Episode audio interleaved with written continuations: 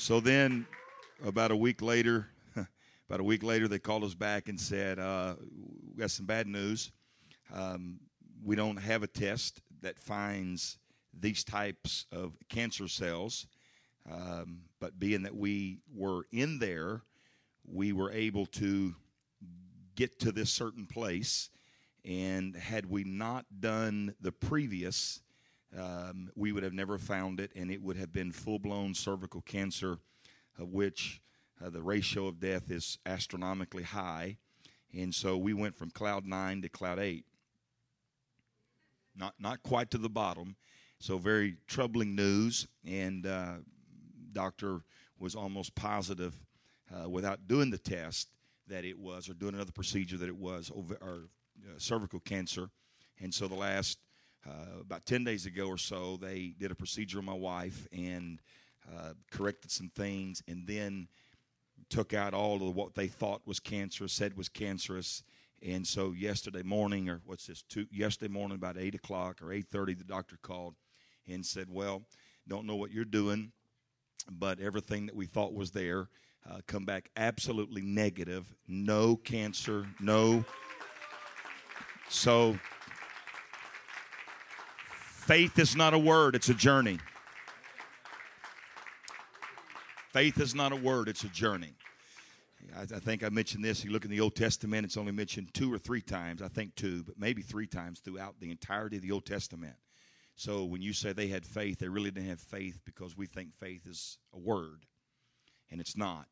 They had been spoken to by the presence of God, and they took what they heard, and they acted on it. Abraham was only spoken to, twice in his lifetime, maybe three times. That's not much. We get talked to, 10 times a day? Okay, twice a week? Okay, once a month? It's often with us. Can you imagine living a lifetime like Abraham did and walking with faith, walking in faith, being the father of the faithful, and only hearing from God twice in your lifetime? When you get a word, it just happens. And so I'm ecstatic. I'm so pumped. I'm so jazzed, because it doesn't matter what doctors say. It doesn't matter what test results say. And we say this honestly. Amen. I've learned, and we're going to go to the word of the Lord very quickly here, but I've learned that faith is not denying the facts. Faith is not looking at the doctor and saying, you're an idiot and all that medical degree you have isn't worth anything. That's not true. Faith is saying, thank you, you're right, it is there, and you're right. If something drastic doesn't happen, it's going to do exactly what you said. Thank you for letting me know what the facts are. Now I can take the facts to a great physician who is not limited by MRIs or CAT scans or the latest drug, but he is the ever-living, the all-knowing, the all-sufficient. He is the great, the high, the mighty, the lofty. Hallelujah. I feel such a spirit of faith in this place. Praise God. We don't even need a sermon for the operation of the Holy Ghost to start taking place. You can receive the Holy Ghost right now. You can be healed right now. You can be set free right now. Would you just clap your hands and just get lost in what you feel right now? Who knows what God's going to do here in the next little while? Father, we love you. We thank you. We praise you. Oh, hallelujah. Praise God. Praise God. Praise God. Praise God. Praise God. Praise God. Now, I'm going to do my best. If I did what I want to do, I think I'd try to jump a few chairs. I'd probably get hurt in the process, but that's how much faith I have and excitement I have. So if I just lose my mind, let me have one, will you? Praise God. God's been good to me this week, and I just feel an extreme amount of joy. Amen. Praise God. Praise God. I want to read from the book of Galatians chapter 4, verse number 1, and I'll read quickly. I will preach. I start to say quickly, but that would be a lie. I'll preach as quick as I can. Now I say that the heir, as long as he is a child, differeth nothing from a servant, though he be a I heard somebody say it, though he be, that's the key, though he be Lord of all. There's no difference between him and a servant, though he be Lord of all. Let's go on. But is under tutors and governors until the time appointed of the Father. Even so we, when we were children, were in bondage under the elements of the world. That's going to mean something here in just a little bit. Verse number 4. But when the fullness of the time was come, God sent forth his Son, made of a woman, made under the law, to redeem them that were under the law, that we might receive the adoption of sons. Here it is. And because ye are sons, God hath sent forth the Spirit of his Son into your hearts, crying, Abba, Father. Wherefore thou art no more a servant. Wherefore thou art no more a, but a, now watch this, and if a, then an heir of God through Christ.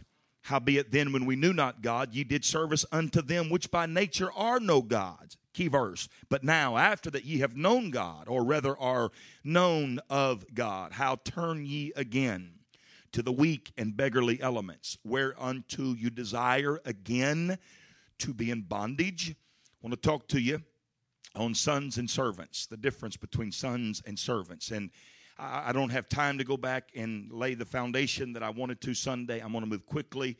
But I do feel like that the Lord is doing something here. And it's just one more piece of the puzzle in this great wall of evangelism and revival. Amen? Amen. And I want to do my part. I want to play my part and be the best that I can be for the kingdom of God. Father, I love you tonight. Thank you for the honor to be here in this house with your people. I pray anointing to flow through me, God, and upon me. Give me words. Give me wisdom. Give me clarity of thought, God. Let me articulate the Scripture, your word, your life, your light to your people. Let us come alive with revelation and illumination tonight, Father. Clap your hands and give God some praise. Hallelujah. Hallelujah. Amen. You may be seated in Jesus' name. I read the book of Revelation. Let me pause and just say how glad I am to have my second oldest son with me tonight, Logan, and my nephew back again, my chauffeurs. They're just doing a great job, and I'm glad and honored to have them with me tonight. Amen. I am a student of Scripture. I wished I held a higher GPA than I do, but I try to study the Scripture and try to figure it out. I'm convinced that some of this stuff, it's just not meant to be known. I gave up on the 7 seals and the 7 vials and all the horses. I just went and got me a couple and thought I could learn to ride here. I'd be all right when I got over there. Praise God. So if you want to ride a horse, I got a couple. I'll take you out and get you ready for the rapture. One way or the other, whether it's a black one or a white one, I can ride both in Jesus' name.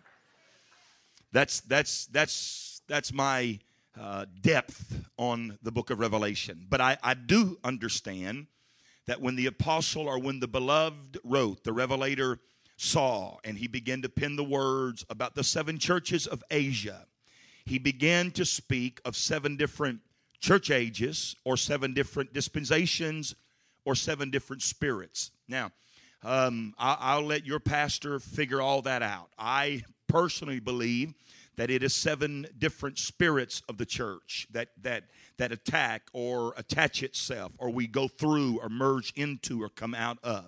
If you believe that they're distinct ages, I can go with that because it doesn't matter to me. Y'all, serious lot tonight. It really doesn't matter to me because when I get into the book of Revelation, all I see is the church coming back, and that's me. I don't find myself much in the book of Revelation with a whole lot to worry about. I plan on coming back with him on one of those horses and ruling and reigning with him. But in the first 3 chapters of Revelation, it is his understanding that he is to write what he hears from the Spirit to the church and about the church.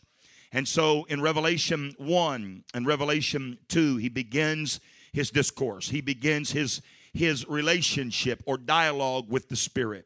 And under the angel of the church of Thyatira, and then Pergamus, and then Philadelphia, unto the church finally to the seventh church age, to the spirit, or to the church, or to the laity of Laodicea. When he got to the Laodicean church, he wrote different to them. He said, you have a name that you are alive, but you're really not alive. He said, you say one thing, but you really are another thing. He said, now, I'm not opposed to you being what you say you are, but my indictment toward you, Laodicea, is that you say you are alive. You say that there are miracle signs and wonders among you, but yet there are no miracle signs and wonders. So here's what I want you to do. I want you to change the name of your church and say, we do not have these types of things, or let them know what you are, but be either cold or be hot, but don't be lukewarm. Don't be somebody that doesn't live up to what you're supposed to live up to. Don't settle for second best. Don't allow yourself to get into a spirit of just mundane or lethargy or complacency. But if you say you are alive, for God's sake, be alive or be dead. Because when I see you and you are lukewarm, that you are neither hot nor cold, he said, it makes me sick to my stomach. I want to regurgitate you. I stand here on this particular night talking to great people of God, and I have an urgency in my spirit to the church in the end time, and that is that I think that we may be more like the Laodicean church than what we want to admit. We say we are apostolic from the top of our head to the soles of our feet, and we try to dress apostolic, and we try to walk apostolic and look apostolic, but dear God, there's so much more of being apostolic than just looks or dress. Well, we're going to work on it just a minute. There's so much more of being an apostolic than just the things that we do or the things that we don't do externally. And I'm not negating those things. They are of great importance. But oh my God, where is the earnest of the Spirit? Where is the groaning and the earning of prayer? Where's that hot, fervent desire to see and to feel and to witness? Where is the appetite from God's people that says we are apostolic in dress? We are apostolic in worship. We're going to be apostolic in miracles and signs and in wonders. We're not just going to say we're one thing and be another, but we're going to push until we become. We're going to grow until we are. Clap your hands and give God some praise here tonight. Hallelujah. Praise God.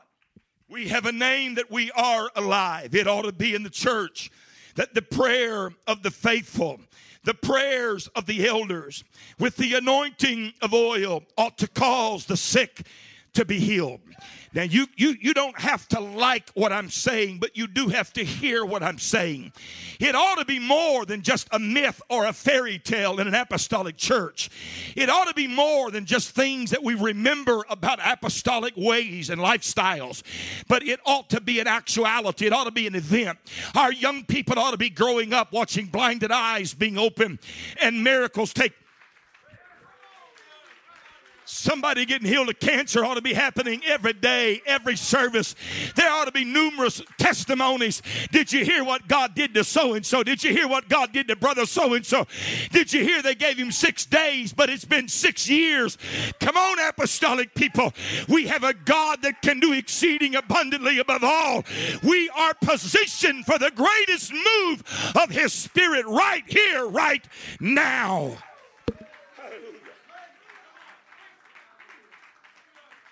I will not back down.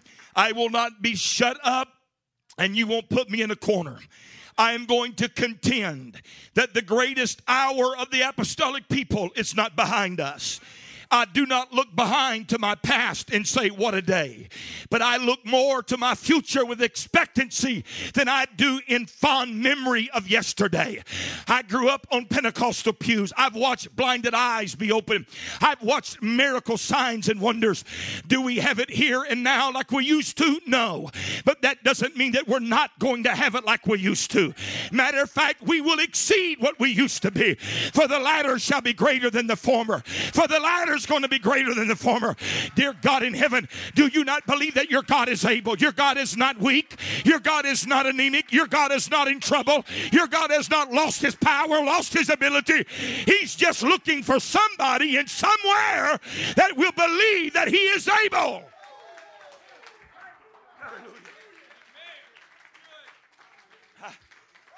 God have mercy. I'm not going to get there again tonight. But I believe that faith is the most precious commodity that I possess. I really do. I thank God for the Holy Ghost, but the Holy Ghost got me born into this. It needs to teach me now. I need to grow into some stuff now. My death, burial, and resurrection is just my birthing into the life of Christ. It is not complete. I'm starting to correct the people that I pastor when they say, I got saved 5 years ago, or I got saved 33 years ago. You haven't got saved yet. We are not saved yet. We are born into. We have been born again. We are working toward saving. We are working toward salvation. But this is a journey, and it is a journey that must be learned every day. I've got to eat every day. I've got to drink every day. I've got to take the right vitamins every day. Come on, congregation. We've got to mature. We've got to grow up. Hallelujah. Hallelujah. A few years ago, matter of fact, about 10 years ago, our church was in great financial need. God was blessing us with growth. We didn't have any money. We didn't have any place to go. We thought we were in trouble. Had a family that God had begun to use in my church. And they come to me and they said, Pastor, if God will help us, we'll tithe everything off of our business. I said, is that a promise that you're willing to make in front of God? They said, we are. I said, I want you to bring me a piece of paper with the name of your company on the church on Sunday. They brought it in on Sunday. I framed it. I put it in a little frame. I had them set on the front row, and I preached the dedicatory sermon about their company. And I said, God, you bless them. And as you bless them, they're going to give a tenth. They're going to give a tithe of everything that comes through their front doors. The first check was about $5,000. The next check was about $10,000, and then probably $20,000, and then $18,000. And then I got a phone call that said, Pastor, come meet us at Denny's for breakfast. Didn't think it was going to end very well at Denny's. I walked into Denny's, we had breakfast, and they slid a check, folded over to across the table, and they said, this is what we've been waiting on. This is just the beginning. And I took the check and put it in my pocket like a good pastor. You know, we don't want to look at it in front of you. And so they kind of looked at me and said, we want you to look at that. I said, no, I'll give it to the church secretary. I was going to look at it since I got outside. I said, no, I'll give it to the church. It's all right, you can laugh, we're honest. I'll give it to the church secretary and everything will be all right. They said, no, we want you to look at that check. And so I pulled it out and I looked at it. I'm so glad I did. $197,000 tithe check. Now, you hear me. You hear me what I'm fixing to tell you? I told you that to get to this. It's not the first time that God has come through for South Coast Worship Center. It went from $197,000 to $50,000 checks and $40,000 checks. In 1 year's time, we spent $150,000 cash in the nation of the Philippines. We built 500 churches in the country of Nairobi, Kenya, West Africa. Are you listening to me? We didn't hang on to it. We put it into the world. We put it into a seedbed. I believe that it's fixing to return. My church has gone through hell and back. I can't even begin to tell you all the things that's happened.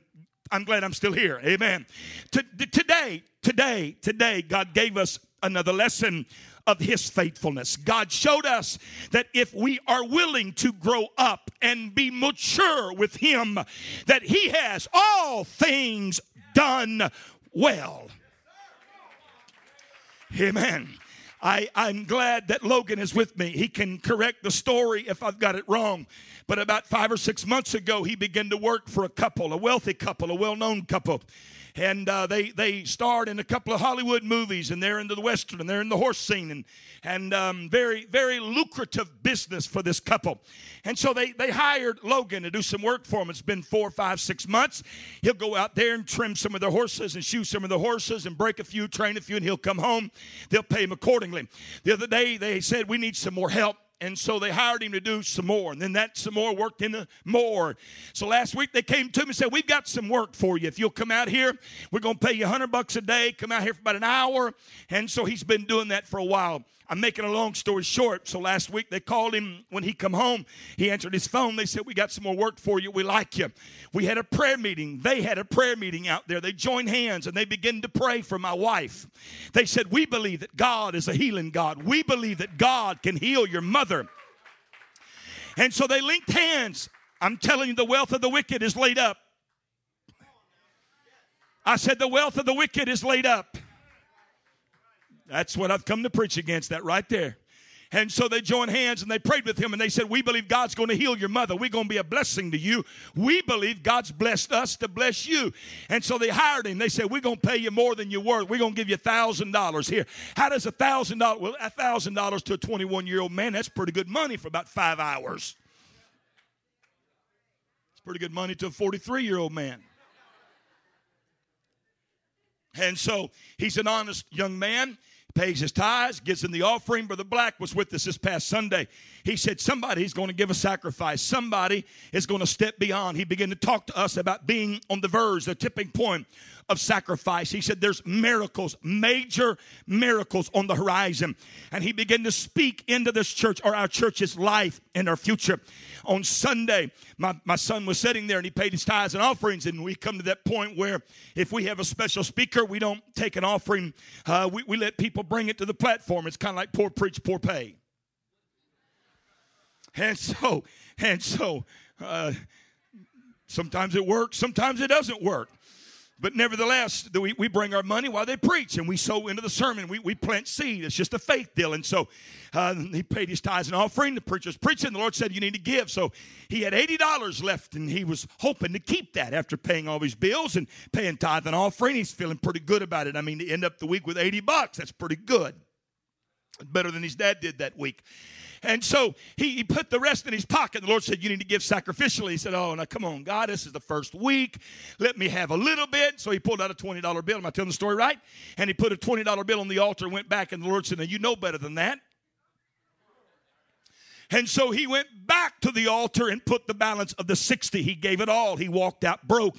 He said, God, I just believe that you're able. I'm sowing seed into this. On the morning, he got the phone call for the $1,000 job. So he got back way over tenfold. Amen. Amen. I cannot tell you the prophecies. I cannot tell you the great men of God that have stood in my pulpit and foretold our future. Has it come cheap? No. Will it come cheap to this church? No. Does the purpose of God come easy to the kingdom? No. It is not without fight. Every open door will have many adversaries. If a door opens and you are not fought, run from it. Don't dare step through it because it cannot be biblically an open door from God because the devil will only fight what he fears. Boy, I feel the Holy Ghost in what I'm saying right now. Don't run from the fight. Run to the fight. It's when running, you must run when it's not a fight. But when the devil starts resisting, stand, therefore, when you've done all. Stand. Don't run. Stand. Get ready because God's behind that open door. Man, I feel the Holy Ghost again here tonight. There is a prophetic voice. Dear God in heaven, there are principalities, there are powers, there are people that have worked against this church for years trying to keep it where it is, trying to keep it locked behind these four walls. But I'm telling you, the Holy Ghost said they've had their last laugh, they've had their last day. Every wall will come down, every principality will be broken. He will rise in power and authority.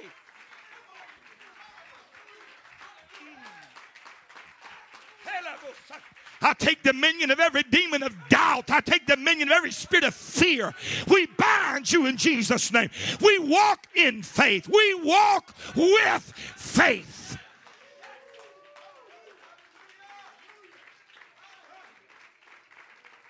Hallelujah. Hallelujah. Now, what I'm fixing to tell you, whether it happens or not, is irrelevant. Can it happen? That's what matters. So he was working again today, and this lady called him aside, and they had another prayer meeting, and concerned about my wife, and wanting to know about our church's missions program, and what do you do, and how do you do this? And my son's just telling all of this, and she's speaking faith and faith and faith. He told me, Luis, Dad, it's got to be one of the most faithful ladies I've ever met in my life. It's all about faith with her. Amen. And let me tell you something. Faith is an important part of an apostolic church. If it was all about prayer, the Muslims would have the world. If it was all about fasting, the Buddhists and the monks would have the world. But it's not all prayer and it's not all fasting. There's a whole bunch of it. It's the element of great faith. I know we didn't like that, but it's the truth anyhow. She looked at him after much conversation, and I've left out a lot to the story. She looked at him and she said, my husband is in India right now. One of the few times that he's been out there where the husband's not been there. She said, he's in India right now closing a deal. The government gave us 50 acres. We're supposed to deed us 50 acres, but today we got a miracle. And she said, we got 100 acres, and they're going to dig some wells, and they're going to do a lot of great things for the kingdom. One of the things that they've got for the kingdom is they're raising a boatload of money to do what they're doing, their project, their work, and then they're going to do all this other stuff for the kingdom. And she began to tell Logan, she said, I just feel something about you. There's something particular about you. She said, there's a connection in the spirit world. There's something that God is wanting to do. Am I telling it right? In your church, for your church. She said, I don't understand it all, but I do know this, and I'm not supposed to tell you until my husband gets home. She said, but we are praying right now. She said, the first 100 million just hit. And she said, he and I are praying right now, and when he gets home, we will make our decision. But we feel led of the Spirit to tithe to your church. Now, hear me tonight. Whether that particular thing happens or not is not my case in point. It's the fact that the Holy Ghost is out there working on behalf of His church. If the church will open up its mouth, if the church will walk into territory, if the church will believe, God's got it all figured out. Sit here and suck our thumbs and act like we don't have what it takes to win the world. I don't have faith in people. I've got faith in God. I don't have faith in finances. I've got faith in God. I don't have faith in governments and nations. I've got faith in God. And when I've got God on my side, I've got everything I need to do the... Come on, somebody. Let your faith go. Let your faith go. Don't worry what facts are. Let your faith go.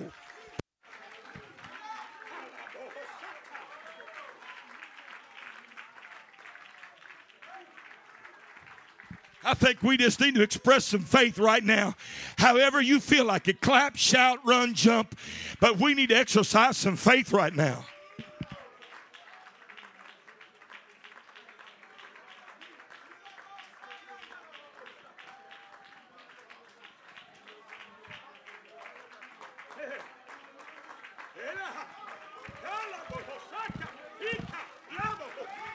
Telling you, the Holy Ghost wants to break this church.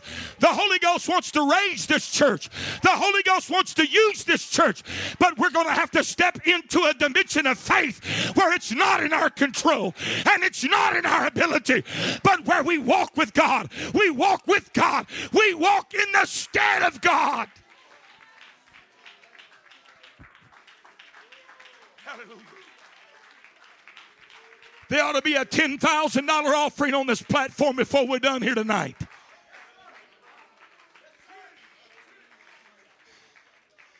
Now, did you hear how quick we lost our praise? When you start putting a price tag on it, we want to sit down. I'm just going to jump to the end of it. We're either sons or we're servants. We either have power with God or we're nothing to God. And I refuse to accept that I'm nothing to Him. I want to believe that I'm everything to Him, that I'm the apple of His eye, that I'm joint ownership of a kingdom that His Father gave Him, that what He did, I can do. Where He went, I can go. Come on, congregation. We're not some weak, anemic people. We're the children of God. We're the kingdom of the righteous. We're the holy and the separated and the godly and the righteous.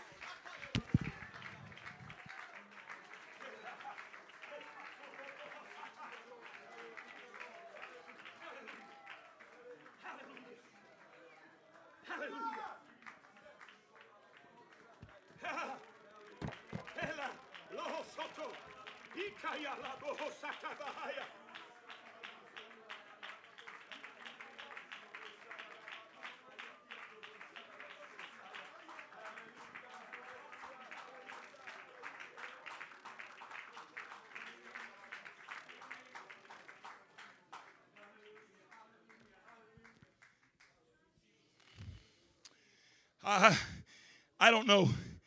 Keep coming. We're going to break something here tonight.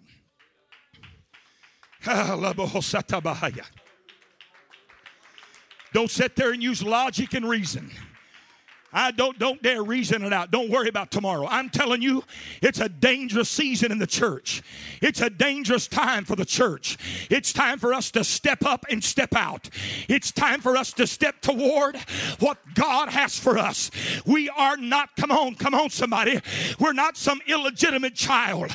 We know who our Father is. We know His untold wealth. We know the wealth of His kingdom. We know He has all power. We know that He made it all, created it all, spoke it all. He controls it all. And if I'll have enough faith in that God, there is nothing that God can't do. There's nothing that God won't do. He'll take us. He'll move us. He'll elevate us. He'll break this thing tonight.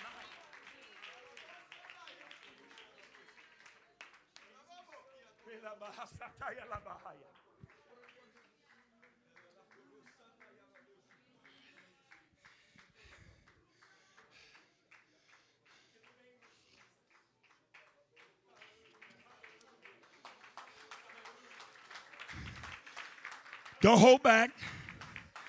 Don't hold back. But there's something you've been praying for and waiting on. The Holy Ghost has it tonight.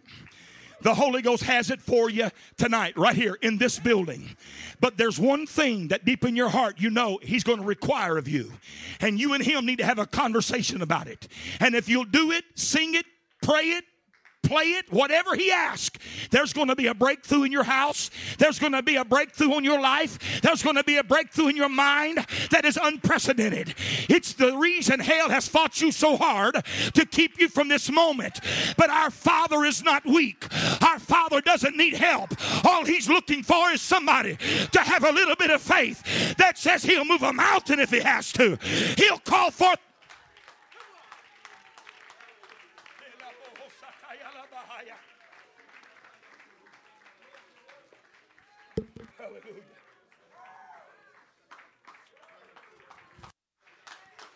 It's evident I'm not going to get there again tonight. Stay where you are. Stay where you are. God's doing something here. We're going to follow the Holy Ghost here. In Matthew, stay standing in Matthew. When He looked at His disciples, it was important. Listen to me. It was important for Christ before His ascension for Him to know of an assurity that His disciples knew who He was. He didn't much care, though important, what the world knew. If He were convinced, His chosen knew. Are you with me? That's why He stopped one day in the 16th chapter of the book of Matthew and said, "Whom do men say that I, the Son of Man, am?" He did not ask the multitude. He asked His followers. He asked those closest to Him. And they said, some say Elias or Jeremiah or even one of the prophets. And he shook his head and said, that's disturbing to me. That's not what I wanted to hear. I want you to tell me who I am. I am fixing to leave this world. Everything about my kingdom is contingent upon your revelation. If you don't know who I am, then the world will stay lost and the world will stay damned. And it was that great preacher, Peter, that stood up and said, I know who you are. Thou art the Christ, the Son of the living God. What a revelation. My God, what a revelation. I am so thankful tonight that I preach to a people that it's not confused on who Christ is. I am not here to debate nor argue, but I am not confused over the plurality of us in Genesis 1, 2, and 3. I am not the least bit confused over the terminology of the 14th, 15th, and 16th chapter of the book of John. It doesn't confuse me. It's very simple. To wit, God was in Christ reconciling the world unto himself. There it is. God came in the flesh, not a third part of a whole, not a second part of three, but in the totality of all that God was. In the beginning was the Word was with God, the Word was God, and nothing was made without Him, and without Him, without Him, without Him. Come on, somebody. I'm so thankful that we know who Jesus is. The mighty God is Jesus. The Prince of Peace is He. The everlasting Father. The King eternally. You better get that revelation, and you better hang on to that revelation, because it is the greatest of all.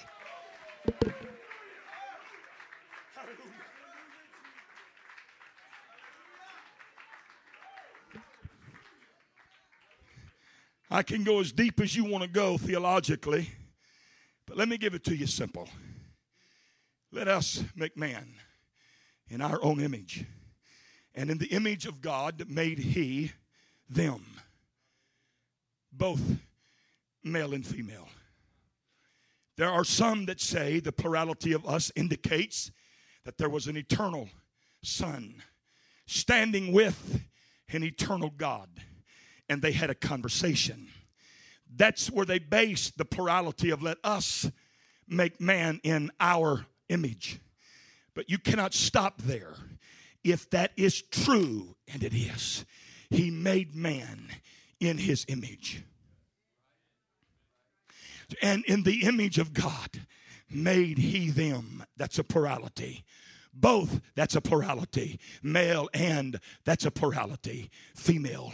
But when you look at what God made, you don't find two and you don't find three. But you find one who is the identical totality. You can't get any closer to God than what Adam was at that glimpse in the second chapter of the book of Genesis. And if God would have been speaking to his eternal Son, then he would have had to have Adam 1 and Adam 2 and an unseeable Adam 3 to do it in the plurality of their images. But when you only have one God speaking to himself, of himself, and by himself, and you end up with one seeable Adam, it proves that there were not three co-equal, co-existent, co-eternal in the eternal heavens, but that there was really one Father who was the creator of all, and one Son who was the redeemer of all, and one Spirit who was the baptizer. There's not three Adams. There's just one Adam. Let me tell you how I know. Because when God looked at Adam and said, it's not good for man to be alone, a whole nother Bible study. It's not good for man to be alone. It caused a deep sleep to come upon Adam. And out of Adam's, say it, out of his side, he caused a deep sleep to come upon him. And out of his side, he broke a rib off that fifth. He pulled something out of him. I'll tell you what he did. He separated the femininity from the masculinity. He made Adam all masculine, and he made Eve all feminine. But they were once one, and they come together at the right time, the right place, under the right circumstances to be born again. Another Bible study for a morality class. But they have the ability to come together to be born again. Masculinity and femininity coming together. Are you listening to me? But it was the femininity from the masculinity that was the type and shadow of Genesis. Am I too far for you? In Genesis 1 and 2. But you hit the pause button there, and you fast forward to the second Adam, and you see when the second Adam went to sleep, and you see where the second Adam's bride came from. It came from the same place the first Adam's. Okay. I'm not going to get to Galatians, but let me go here. So the most important thing you can get is the revelation of the mighty God, who Jesus is. Healing is in that name. Salvation is in that name. Whatsoever you do in word or deed, do all. Healing is in the name. Baptism is in the name. Everything we do in and of the name of Jesus. I've been driving down the road and all hell breaking loose, and didn't have a counselor, didn't have a confidant I could trust. But driving down the road, eyes wide open, no church house, no music, no singing going on behind me.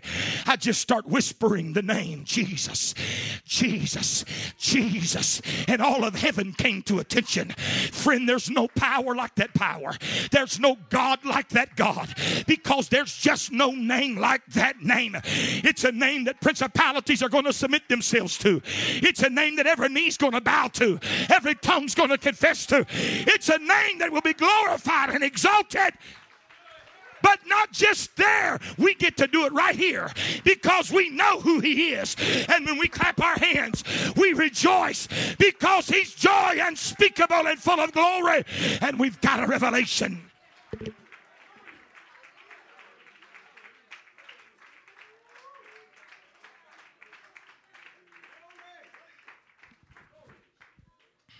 Who am I?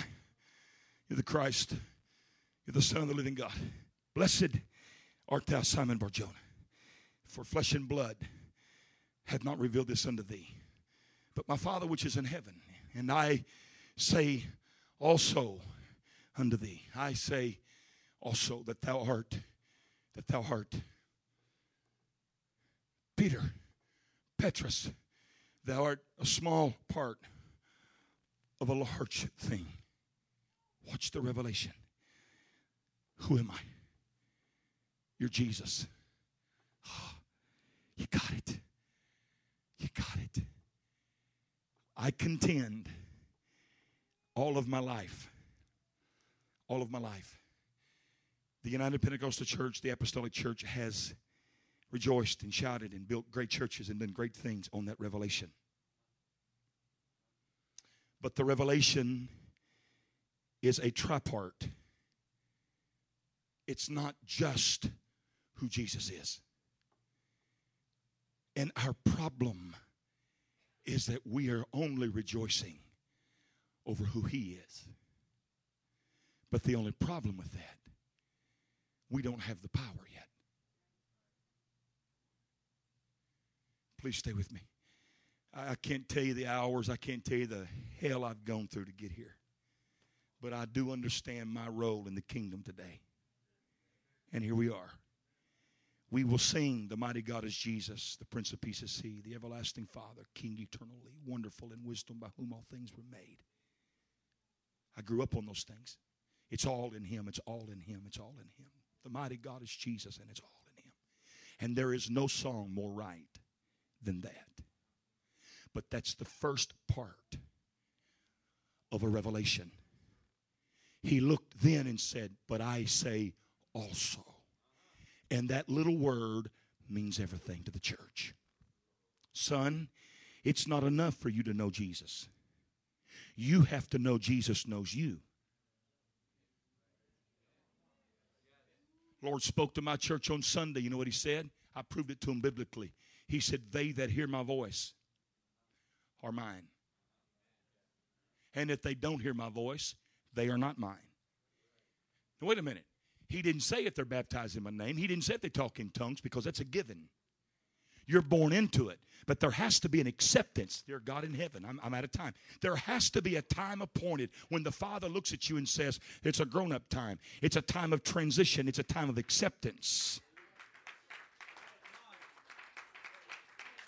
Pastor, I'm sorry, but here we are. And so he said, thou also thou art Petra. What he said was, you know who I am. I want to tell you who you are. You are Simon Barjona.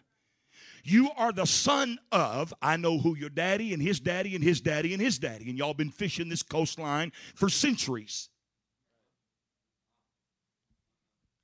You know me. I salute you. Blessed art thou. Blessed art thou. But that's not enough. I have to know you. My sheep know my voice. I am known of them and they are known of me. We have started a few years ago to teach relationship of the heart. And we scared a bunch of people because we made it a priority. We made the inward man as important as the outward man. When all before, excuse me, I think I've earned the right to say this, when all before it was how right you could be externally. You could assassinate with your tongue. You could gossip like a devil. You could spread discord through the church. You could split the church 5 times a year and not be disciplined as long as your outward man didn't break any of the rules and the regulation of the church.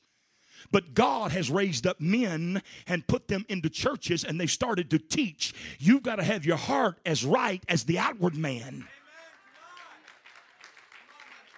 If you don't talk to God every day, you're not a Christian. I know this never goes over good, but my God, how hard is it for the church to read the Word? You can put it on a watch, a clock, a phone, a CD, an MP3 player, a computer, what else? Anywhere. You can go down the highway listening to the Word of God. There's no reason why the church should not have knowledge of the Word of God. When you used to go to work carrying your family Bible, I might could understand you not wanting to get too involved in the workplace. But you can take your phone and put in some earplugs, and they don't even have to know what you're doing. And you can be feasting on your Father's Word. You can be growing and maturing. Oh, I know. As long as we don't do this, we're saved. It's bigger than that. This is part of it. But as important as the outward man is, you better have a heart right for God. You better know Jesus. You better be in relationship with Jesus.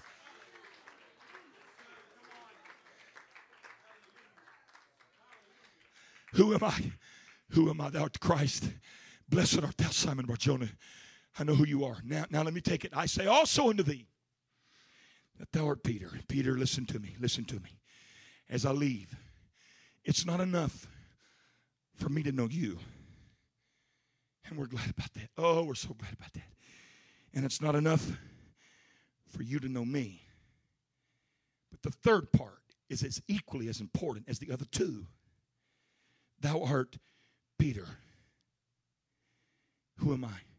Thou art the Christ, the Son of the living God. Blessed art thou, Simon Barjona, for flesh and blood hath not revealed it unto thee, but my Father which is in heaven. And I say also that thou art Peter. Look at the redundancy. Here's what I believe. I believe when he looked at his disciples, he said, my hope is in these guys. And if I'm going to turn over the power of a kingdom, if I'm going to give them authority and give them wisdom and give them might, something has got to be gotten. What is it? They got to know me. I got to know them. And they got to know them. And we have convinced ourselves that in the world we live in, we are the vagabonds. We are the down and out. We are the church nobody wants to be part of. We're the people nobody wants to join. We're the organization that cannot build mega churches. We're the church where thousands don't want to come, dozens will assemble.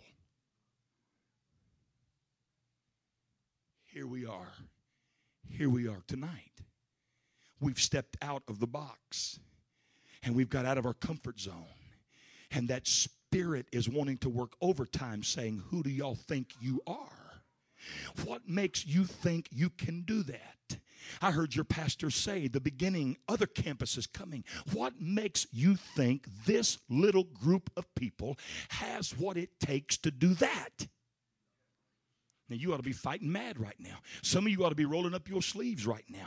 If you truly knew who you were, see, if I preach about Jesus, you'll preach with me. If I preach about your relationship with Jesus, you'll hit your knees. But when I say that you are beloved, now even the sons of God, that you are the anointed flesh of Jesus Christ, that...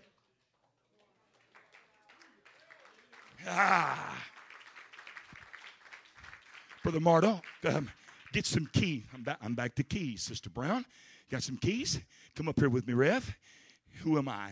Tell me who I am. Play Peter. Thou art the Christ. Blessed art thou, Simon Barjona, because flesh and blood have not revealed. Watch. If it was only important to know who Jesus is, he would have said, well done. Keys didn't come with the revelation of Jesus. If it was only important for us to know him to know us, he'd have got the keys then. But Jesus said, nope, don't get them yet. You will only get the power when you know who you are. How much longer? How much longer is the apostolic people going to be content in having church behind four walls thinking that nobody wants what we've got, and we can't do mega churches, and we can't have worldwide revivals, and we can't turn neighborhoods upside down, and we can't empty out? Do you know who we are? Do you not perceive who we really are? We are the anointed flesh of Jesus Christ. When you clap your hands, you're not clapping your hands for Albert Pujols at the Angel Stadium. You are the beloved. You are the apple of his eye. You are the redeemed. You are the righteous. You are the ransom. When you open up your mouth, he hears you when you pray.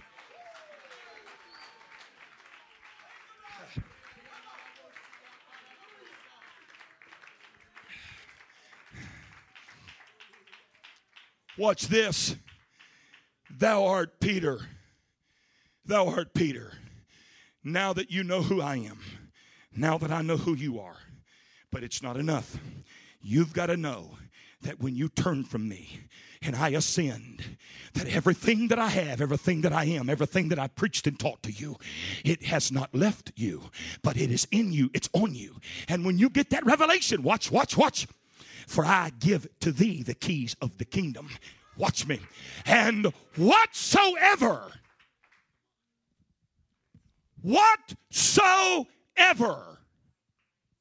don't run past that, whatsoever. You got a need here tonight?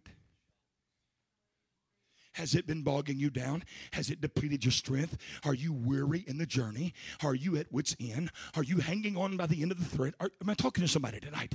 Jesus said, when you know me and I know you and you know who you are, I'm going to give you some power that whatsoever you bind on, watch the posture of the church. We pray, come down. We pray, send revival. We pray, send the blessing. We pray, send evangelism. We pray, send illumination. And heaven is saying, I can't do that. You got it wrong. It doesn't work that way. You have to release it first, and I'll endorse it here.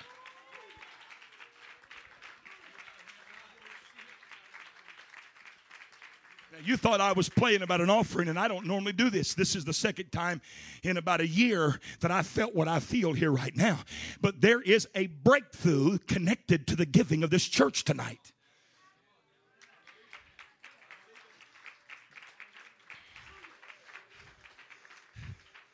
I'm going to give you the keys, and whatsoever you bind on earth, whatever you bind on earth, you hear me, I will bind it in heaven.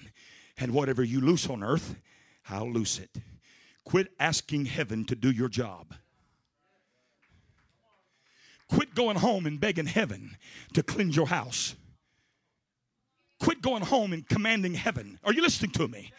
When the church understands who she is, we will walk into our homes and we will say, you devil and you spirit, hit the road and don't come back. This is my house. This is, oh no, it doesn't work that way. Heaven's got to come down. Heaven's already down. When you got the revelation of Jesus, and when Jesus said, you're mine, he said, now go ye into all the world. Go ye into all the world. Go, go. Why? Because you are my witnesses. If you decree it, heaven will enforce it. If you ask it, heaven will obey. If you say it. Why are you so afraid to believe? Because the enemy of the church has convinced us we're nothing. We're servants. I'm not a servant. I am a son of God. I am a son of the King. I have power.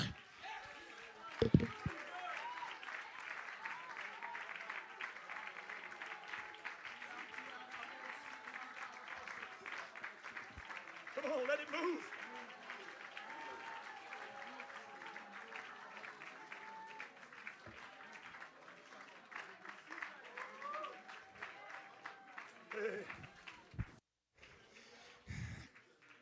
Come here, son. I don't mean to embarrass you, but come here. How old were you when cancer hit? 14. Diagnosed. And for unbelievers, I have, like I said, I'm going to write a book one of these days when people think I'm old enough for it to be read. I think that's about 60 in the UPC. Isn't that right, Brother Brown? I'm sorry, I get a little bitter, and I use inside words when I shouldn't. I have x-rays from Dr. Betty Carlson from Costa Mesa, California, Orange County. Feel free to call her. Ask her if she knows the Morgan boys. I promise you, she'll say yes. Yeah, she'll say, oh, yeah. Oh, yeah. 14 years of age, x-rays show not a mass, but masses. When she come in, she says, there are masses. She said, there's so many, I can't figure out how many they are. Testicular cancer. The best course of action was immediate removal, immediate radiation and chemo, drastic measures. Well, he's still got his hair, pretty good-looking boy, and he's all man. Amen.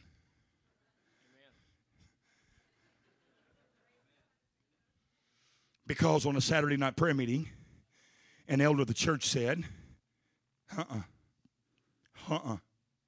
nah, no. And he did, I'm sorry, it was on Sunday. On the front row, right where Brother Model's standing, he just reached over and put his hand on his head and say, I rebuke cancer in Jesus' name. That's it. That's all he said. He wasn't preaching. He wasn't called in to be a faith healer. He just said, I rebuke cancer in Jesus' name. Logan felt something pop. He said, I physically felt something pop. He ran upstairs. I had an office like that. He ran upstairs. He come running down quickly, made his way to the platform. He said, Dad, gone. Everything is gone. Whoa, whoa, whoa, whoa, whoa. This is for the unbeliever. We went back to Betty Carlson, and we said, Monday, we said, more x-rays, please. And she said, but we, all right, fine, Morgan boys. More x-rays and an ultrasound. And she come back in with both of them. And the biggest smile on her face, she said, I know what happened. You don't even have to tell me what happened. She said, but take these and prove it. Let me tell you something. You can be an elder in the church. You can be sitting on the front row and look around and say, oh, wait just a minute. Somewhere I thought I had some keys. And those keys gave me the right to bind sickness and to loose. I feel it in this place today. And to loose healing. I'm not afraid of it. You hear me? I'm not afraid of it. I rebuke cancer. I rebuke sugar diabetes. I bind cancer. I bind heart problem. I bind liver condition. I bind sickness in Jesus' name. And I loose healing. Let your blood heal this church. Let healing virtue flow through this church. Everything connected to it. Let healing power flow.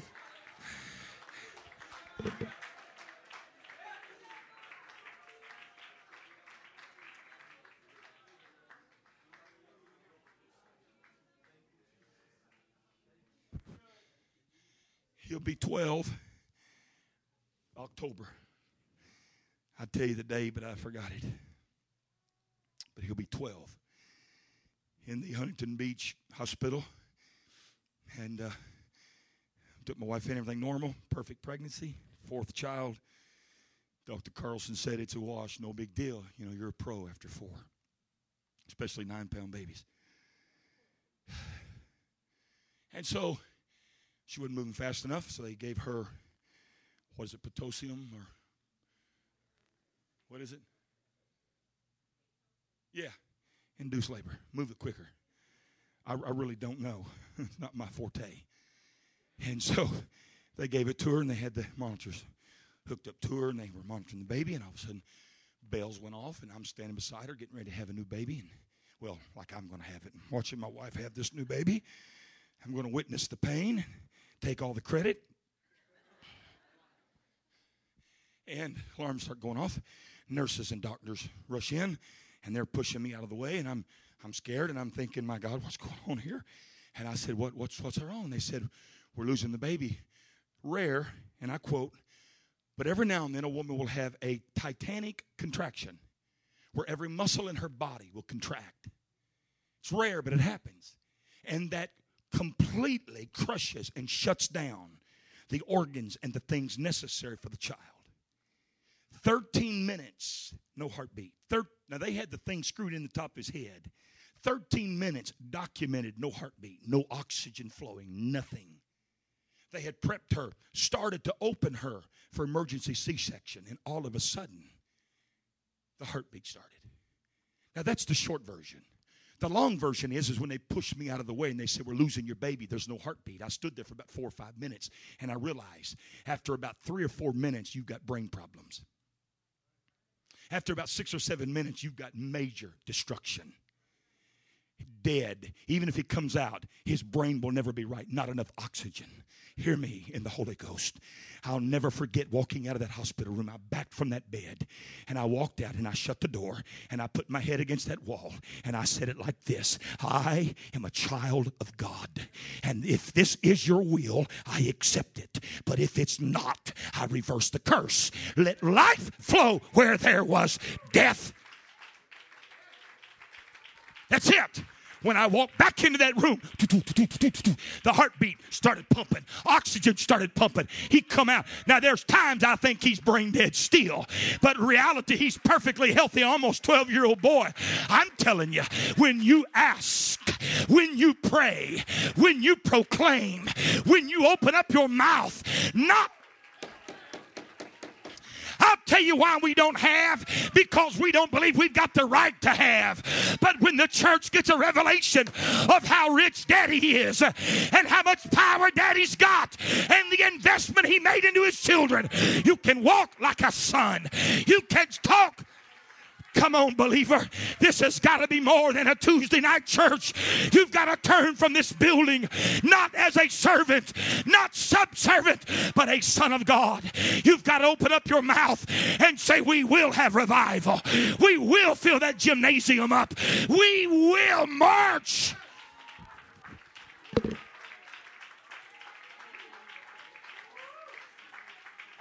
Just rejoice. Let God do whatever God's going to do here for a few minutes here. Come on, from your heart, give it to him.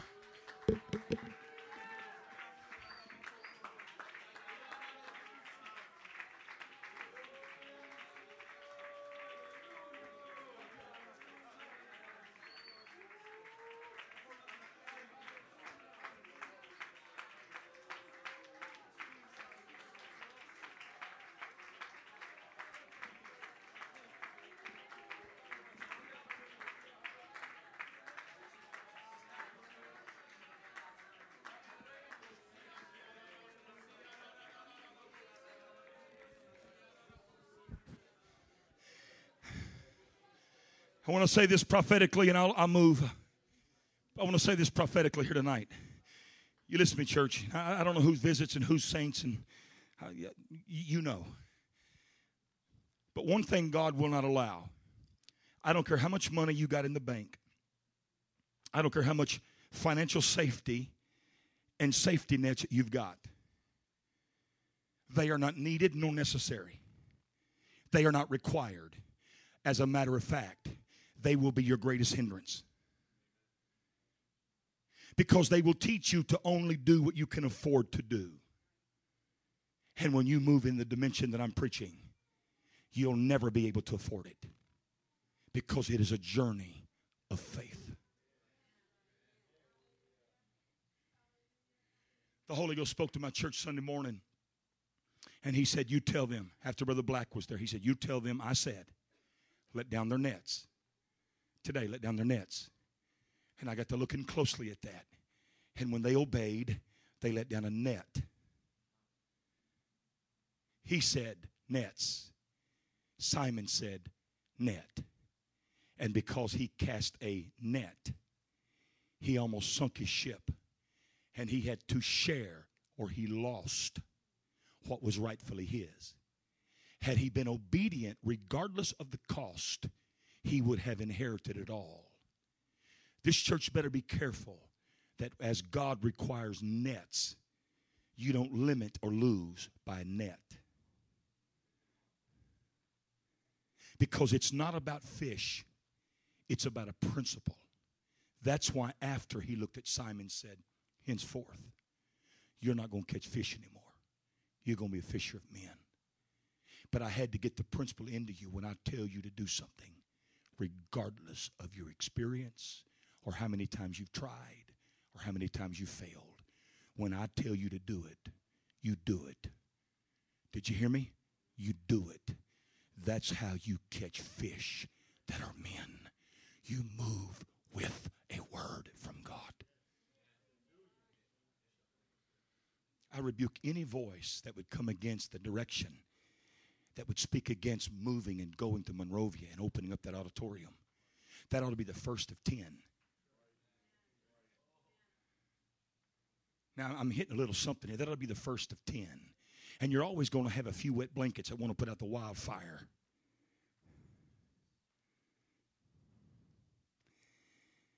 I don't have my checkbook. Is it all right if I read it out loud? I'm going to tell this church, I don't have my checkbook, but I'll write $10,000 check to Life Church tomorrow.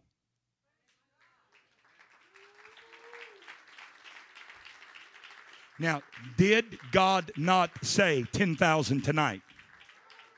I'm sorry. There's a few of you over here that's starting to irk me a little bit. Did not God say $10,000 tonight? Then that ought to give you everything that you need when you walk out that door, that whatever God tells you, God's big enough to do it. If he says, take Monrovia, take Monrovia. If he says, take Pasadena, take Pasadena. He said, take Los Angeles, take. Don't worry about where it's going to come from. Don't worry about the nuts and the bolts. Just obey God. He'll make a way. It's here right now. That dimension, that open door, that moment, that time, that season. Go, church. Clap your hands. Make a noise. Don't you stop until something breaks deep in your spirit. Don't stop until you walk into that new dimension of faith.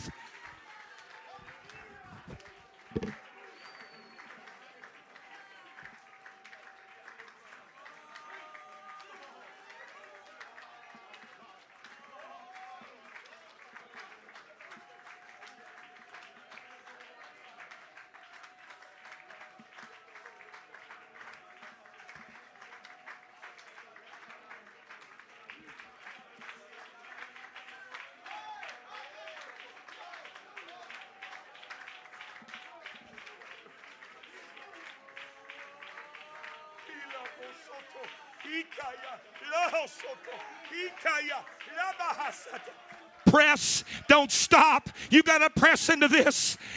You got to press into this. Come on, church. Come on, believer. God has already proven himself real here tonight. Don't doubt God's abilities.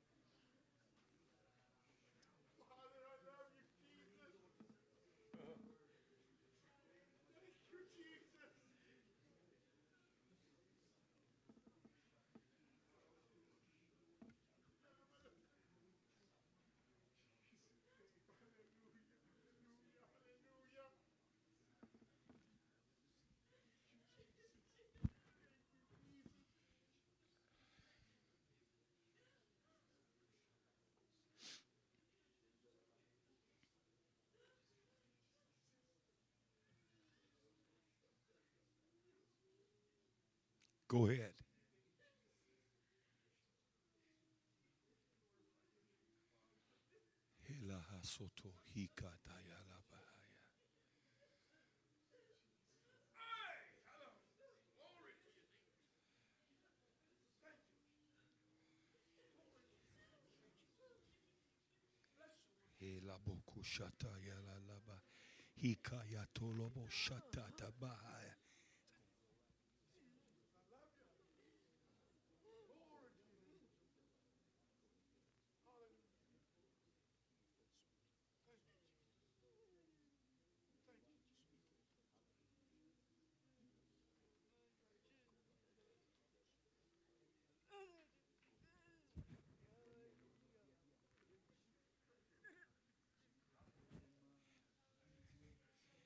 This is how geared we are traditionally.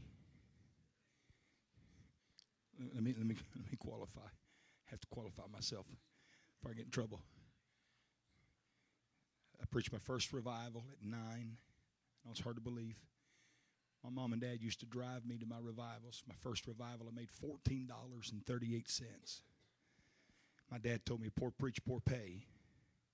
I hope that's not the truth, but that's what it was. Got my local license at 17. Left home at 17, not been back since. I've been full-time since I was 15 years old preaching. It's all I've known. UPC's all I've known. Don't clap, but it's all I'm ever going to know unless it goes crazy. Always settled. But I can speak about tradition because I grew up in the Bible Belt. I'm a product of the Bible Belt. And we are a people so ingrained on a Moses mentality.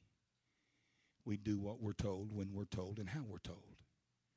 To the point where our standards are unto Moses, not unto God. That's why, Pastor, when you're not around, we'll build a golden calf, rip off our clothes and dance naked. Because righteousness only applies if Moses can see us. That's what the generation of Mosesites are. We are preacher-oriented. We stand when they tell us to stand. We sit when they tell us to sit. We do what they tell us to do. And God says, that's got to change. God said, I'm going to let him die where you can't see it. And he called him up, and only God knows. God was the only guest Moses had. God preached it. God viewed it. God did it all. And then he went back to Moses and said, boy, take off your shoes, because the same ground that was holy for Moses is holy for you, but we're going to get this right this time. But before we get it right between you and I, watch me, I'm going to let those folk die. Because any Christian who can't walk by themselves will never possess what God provides.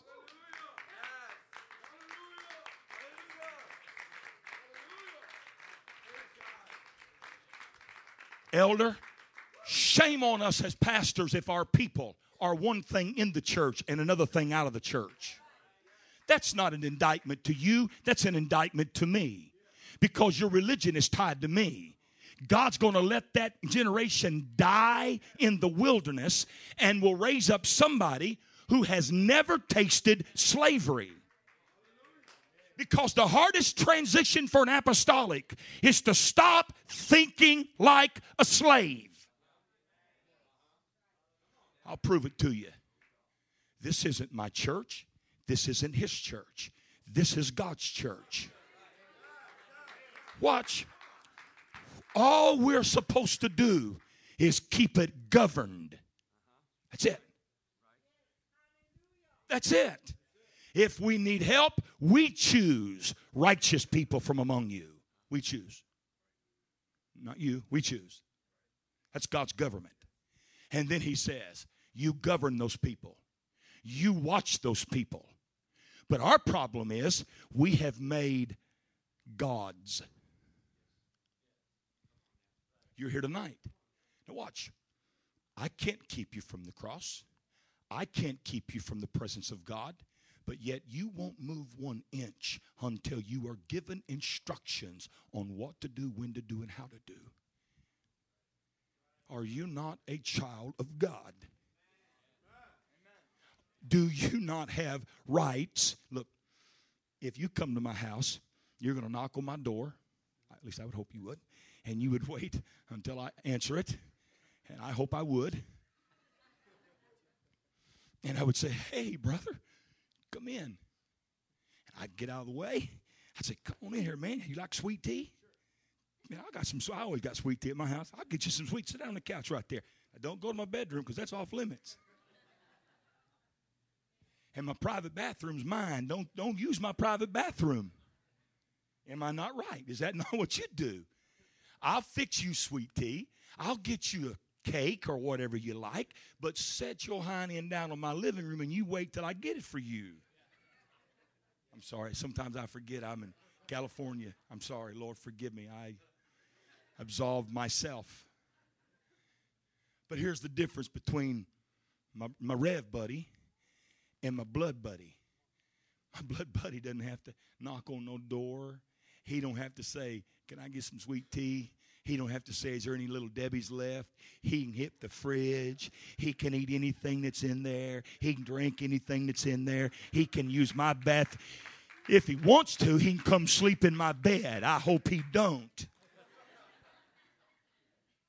Other day, he said, Dad, do you mind if I have this? I looked at him, I said, do you really have to ask? And I pulled out the old dad cliche, and I said, son, all that Dad has is thine. But the truth of the matter is, if it's mine, it ain't yours, but it's his. And it's his, but it's not yours, nor yours, but it's his. You can't have it either, but you can't get it either, honey bun, but he can. Are you getting my point? They don't have to knock on my front door and say, Dad, can we come in? That's where he lives. He don't have to say, you mind if I use the toilet? That's where he lives. He don't have to ask permission to get the food. That's where he lives. I'm going to drive it home until somebody says, I think I'm getting this. Why do we think we've got to come to church and act like a guest and a visitor in our own daddy's house? Do you have power or not? I'm done. I've overstayed my welcome. Do you have power? Do you have keys? Are you a son or are you a servant? Please answer the question. What are you tonight? You're what? Then why are you still sitting there? Why are you waiting on direction from a friend? A brother, why don't you find out what Dad wants us to do? Why don't you find out where Dad wants this furniture? Why don't you find out what's on Dad's agenda? Because he's all that matters. Come on, apostolics of Pasadena. Let's be apostolic. Let's open up our mouth and declare things that are not as though they already are. Why? Because we are the sons of God. Clap your hands like a son. Shout like a son.